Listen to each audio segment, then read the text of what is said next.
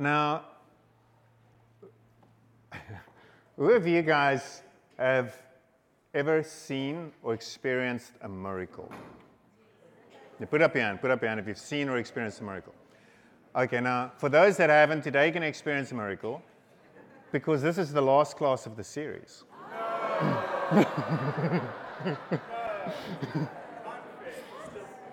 yes. Believe it or not, miracles happen. I've done a series that will have only four classes in it. So, why only four? It will remain a mystery. so, obviously, the idea of the series, if you've not, if you've not picked up on it, uh, it's not a how to pray. Uh, it is not a this is what you must do when you go and pray, or you must go and do ABC.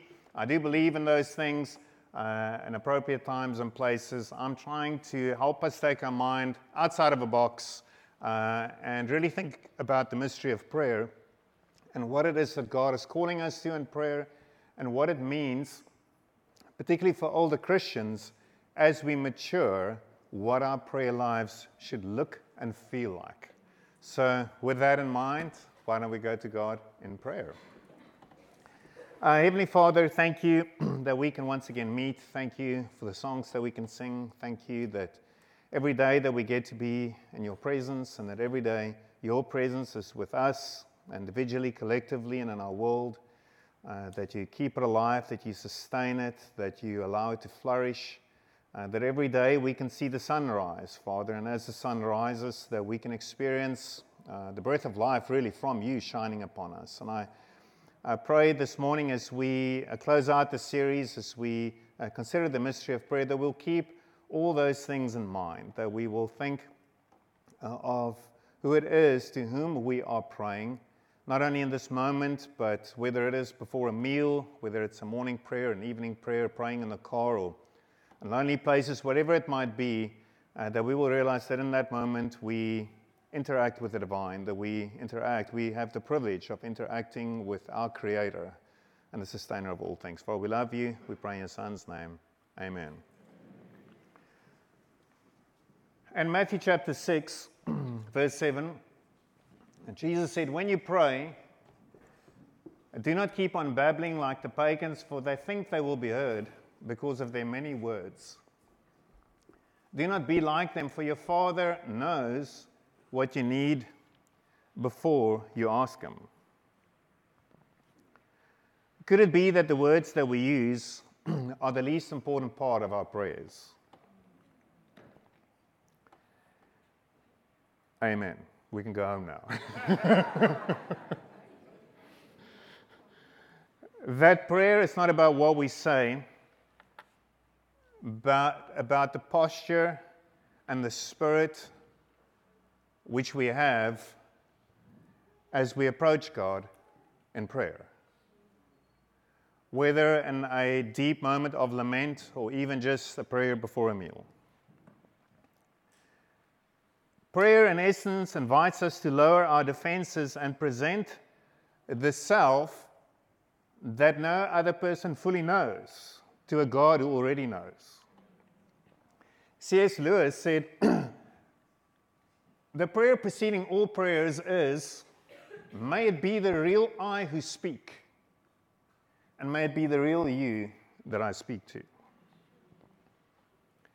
Sure. May it be the real I who speak. Not the I or I portray to be, not the I I want to be, not the I I think I am or the one I think you want me to be, but the real me. May it be the real I who speak, and for another time and place, almost more challenging, may it be the real you that I speak to. The real you. Not the God that I created in my own image, not who I think you are or who, or who other people say you are, but the real you. May it be the real I who speak, and might be the real you that I'm speaking to. Luke 18 says, To some who were confident of their own righteousness, who were confident about their standing before God, confident about the way that they were living, their uprightness, and looked down on everyone else, Jesus told this parable. Two men went up to the temple to pray, one a Pharisee and the other a tax collector. The Pharisee stood by himself and prayed, God, I thank you that I'm not like other people, like robbers, evildoers adulterers, or even like this tax collector. I fast twice a week and I give a tenth of all that I have. Thank you that I'm not like Fred, Remo, Susie. I fast twice a week, I give a tenth of all I get. But the tax collector, Remo, stood at a distance. He would not even look up to heaven, but beat his breast and said, God, have mercy on me, a sinner. I tell you that this man, rather than the other, went home justified before God. For all those who exalt themselves will be humbled, and those who humble themselves will be exalted. The tax collector from the temple stood at a distance. He would not even look up to heaven, but beat his breast and said, God, have mercy on me, a sinner. The prayer preceding all prayers, this might be the real I who speak and might be the real you who I speak to. But is the real me even worthy of offering up a prayer, making contact with the divine? entering the sacred space between heaven and earth. As you read the Gospels Matthew, Mark, Luke, and John it's very clear that in Jesus' day, the tax collectors, the prostitutes, the unclean people reached out their hands to receive God's grace. While the religious people, the holy people, the, if you may, even church going people, closed their hands into a tight fist. Jesus said to the upright people of his day, I tell you the truth, the tax collectors and the prostitutes are entering the kingdom of God ahead of you. For to receive the gift of God's grace, you have to have open hands. So, if that is the case, why is it the fake me and not the real me that so often approaches God in prayer? My guess is that we don't want to face the reality. Either we don't want to admit who we are, we don't want to admit that we are profoundly self consumed, proud, and in all honesty, often even narcissistic. Or maybe the real me doesn't want to approach him because I'm wallowing in self pity and insecurity. I never do anything right. Can I go before a God like this? Maybe the idea of confession when we come before God is not for us to feel guilty or feel sorry for ourselves, but rather to call to mind the reality that we so easily ignore. When we acknowledge who we are before the creator of the cosmos, it restores the balance of the universe and places everything once again in perspective.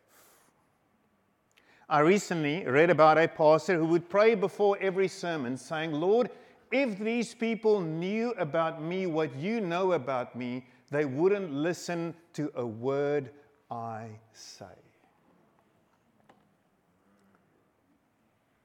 Who was that? Mm. it was great. My guess is if I were to pray that in the opening prayer, you would run for it. The truth hurts. Yet we cannot receive healing unless we accept the diagnosis of our wounded state. God already knows who we are. We are the ones who must find a way to come to terms with our true selves. The psalmist cried out and said, Search me, God, and know my heart. Test me and know my anxious thoughts. See if there is any offensive way in me. In order to overcome self deception, we need God's all knowing help. We need His searching of our hearts to root out our hidden offenses, the heart and the motive behind our behavior.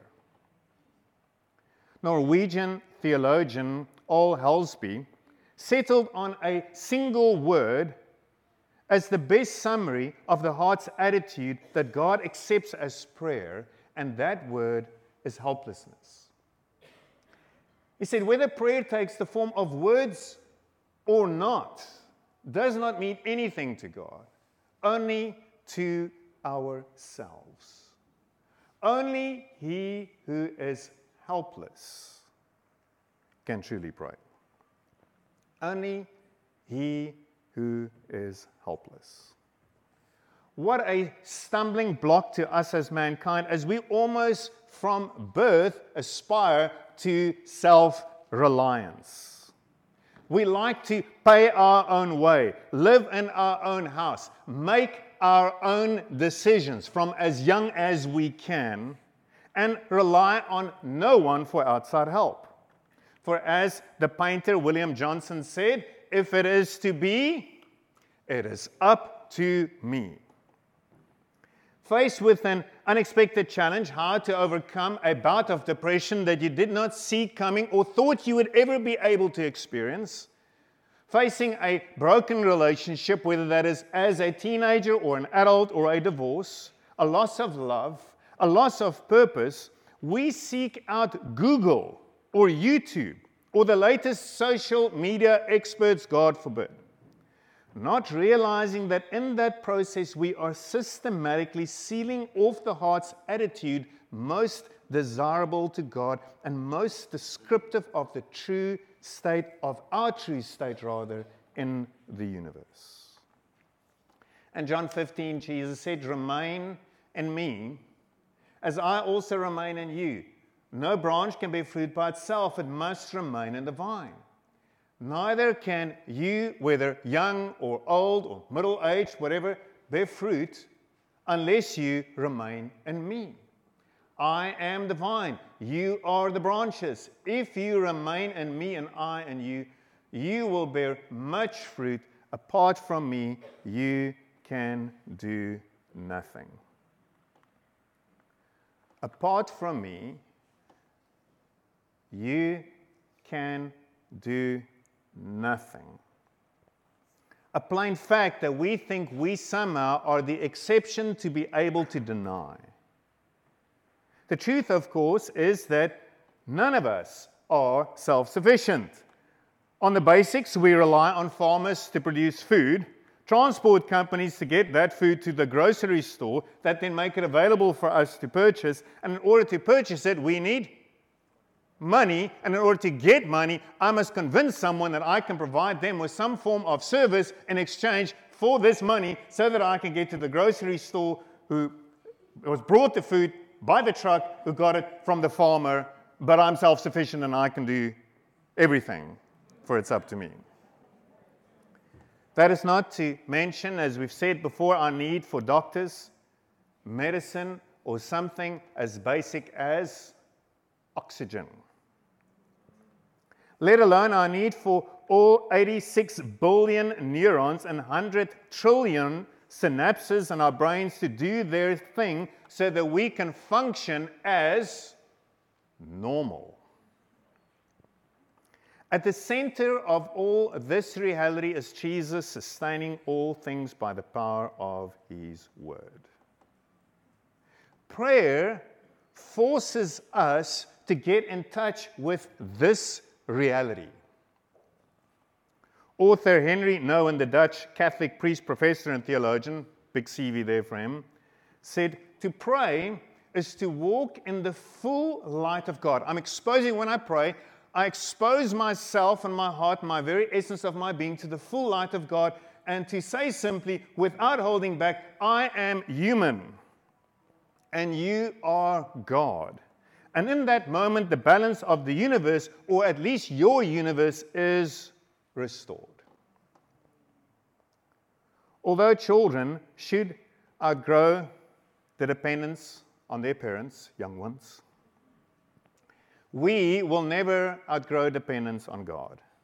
And to the extent that we think we do, we delude ourselves. And in a world that glorifies success, appearance, and what you have, an admission of weakness and dependence on our Creator, in actual fact, disarms our pride and prepares us to receive the thing we so badly want His grace and His favor. But then I have to admit, I am indeed helpless. The very weakness that drives us to our knees becomes an invitation to God to respond with compassion, love, and infinite power. Author Philip Yancey says, In the presence of the great physician, our most appropriate contribution may be our wounds, our brokenness. And what I bring to you, Father, in my prayer right now is my brokenness, my woundedness. I have nothing else to give. For you can be successful with God without talent, without an education, without wealth without good looks or a charming personality, but you cannot be successful with God without humility. As a matter of fact, quite the opposite is true, for God opposes the proud, but shows favor, grace to the humble. Therefore, he says, Humble yourself under God's mighty hand, that he may lift you up in due time. Cast all your anxieties on him because he cares for you.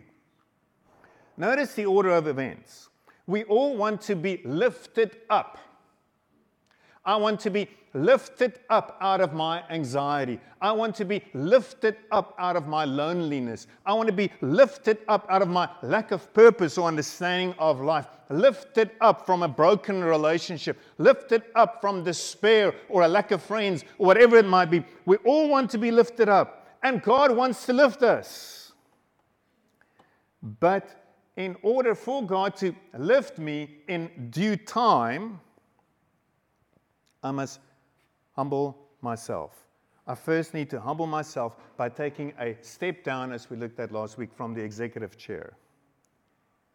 In other words, in trying to be strong, living by if it's uh, to be, it's up to me, you might find yourself blocking God's power and favor being poured out into and onto your life. And me saying, I can do it. I'm good. Yes, I need you. yes, I do, I say. But my heart says differently. And it's a shield, and God wants to pour out His power and favor and grace, but He can't because I'm blocking it. Jesus' story on the Pharisees and tax collector draws a sharp contrast between God, I thank you that I'm not like other people.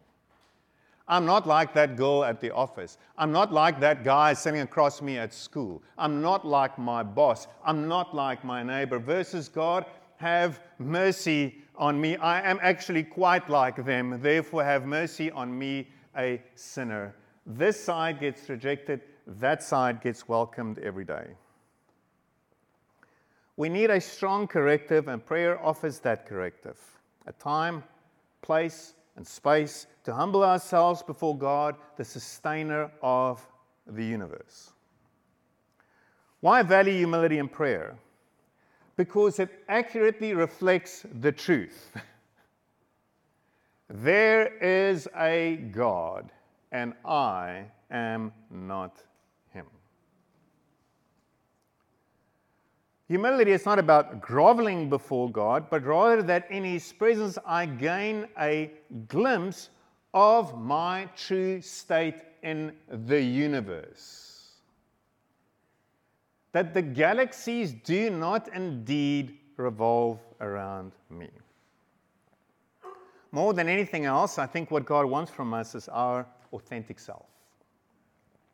The Japanese apparently have two words that hint at the divided self the first is tate mahe, if that's pronounced correctly. Don't know if you guys can remember. I can speak Chinese, but not name Klampandu, but not, not, not, not Japanese. Tate mahe is the part of myself I let other people see on the outside. Different levels, but other people can see it. You can see it. My family sees a little bit of a different level of tatemae. But then there's honne, what takes place on the inside where no one can see. The secret place, never made known. It is in that second place, honne, that God invites us to lay open in prayer. Prayer makes room for the unspeakable. Those secret components of shame and regret that we seal away from the outside world. It is in vain that we think we keep God out as He looks into our hearts, penetrating beyond tatemae and honne, where no person can see. As God said to the prophet Samuel, the Lord does not look at the things people look at. People looks at the outward appearance, but the Lord looks at the heart. He doesn't look at the Instagram picture, he looks at reality that no one can see. Sometimes not even you.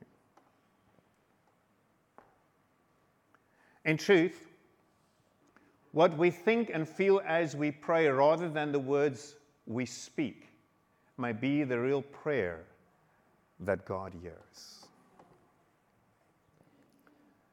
For as the psalmist says, before a word is on my tongue, you, Lord, know it completely. Where can I go from your spirit? Where can I flee from your presence? As we give voice to God with regards to what we think and feel in the depths of our heart, the power that those things have over us will mysteriously melt away as we fellowship with our Creator. I know what happens in relationships that I keep shallow with casual friends. I discuss things like weather, sport, latest movies, even Eskom, and interesting news and events. While steering away with those casual friends from matters that matter most a suppressed hurt or disappointment or hidden jealousy, a spiritual concern that I might have for myself or even for them. On the other hand, friendships deepen with those with whom I am more vulnerable and transparent, those who I entrust with the battles that are raging inside of my heart. I think it is no different in our relationship with God unless we are real and vulnerable about our bitterness over an unanswered prayer, our grief over loss, our guilt over an unforgiving spirit, or anger or resentment that keeps on raging in our hearts, or disappointment with Him or others. Unless we are open, unless we lay it before Him, our relationship with Him will go nowhere. We may continue to go to church, we may continue to sing the song, say our amens, and do our prayers, but unless we get vulnerable and place our deepest inner world before our Creator, we will never get to a place of intimacy with Him that we all, in actual fact, so deeply desire. C.S. Lewis said, We must lay before Him what is in us, not what ought to be in us. What is in us, not what ought to be in us. To put it another way, we must trust God with what God already knows. For I know this is what I should be thinking or feeling about this person or about my situation, but instead, here is what I am an actual thinking about that person or about my situation. Here is the real me. Here are my, this is the naked self that I want to put before you. I have recently, a couple of weeks ago, and I've tried this many a time in the past, as long as I've ever done it, men usually don't do it, is keep a journal. So every morning I write huge portions of my prayer. That's very interesting to read. I won't give it to you. But then the next day, I'll go back and I'll look at what I have written. And I mean, there's interesting things. I should read some of it to you. I, I have said in one of my prayers this week, I said, God, I think we should call me Yo Yo Werner. because my emotions go up and they go down. They go up and they go down. But let me tell you, and I've, I've never told anyone this, not such a big thing necessary, but while I write, I am very careful. How's my health? If I die, this will become available.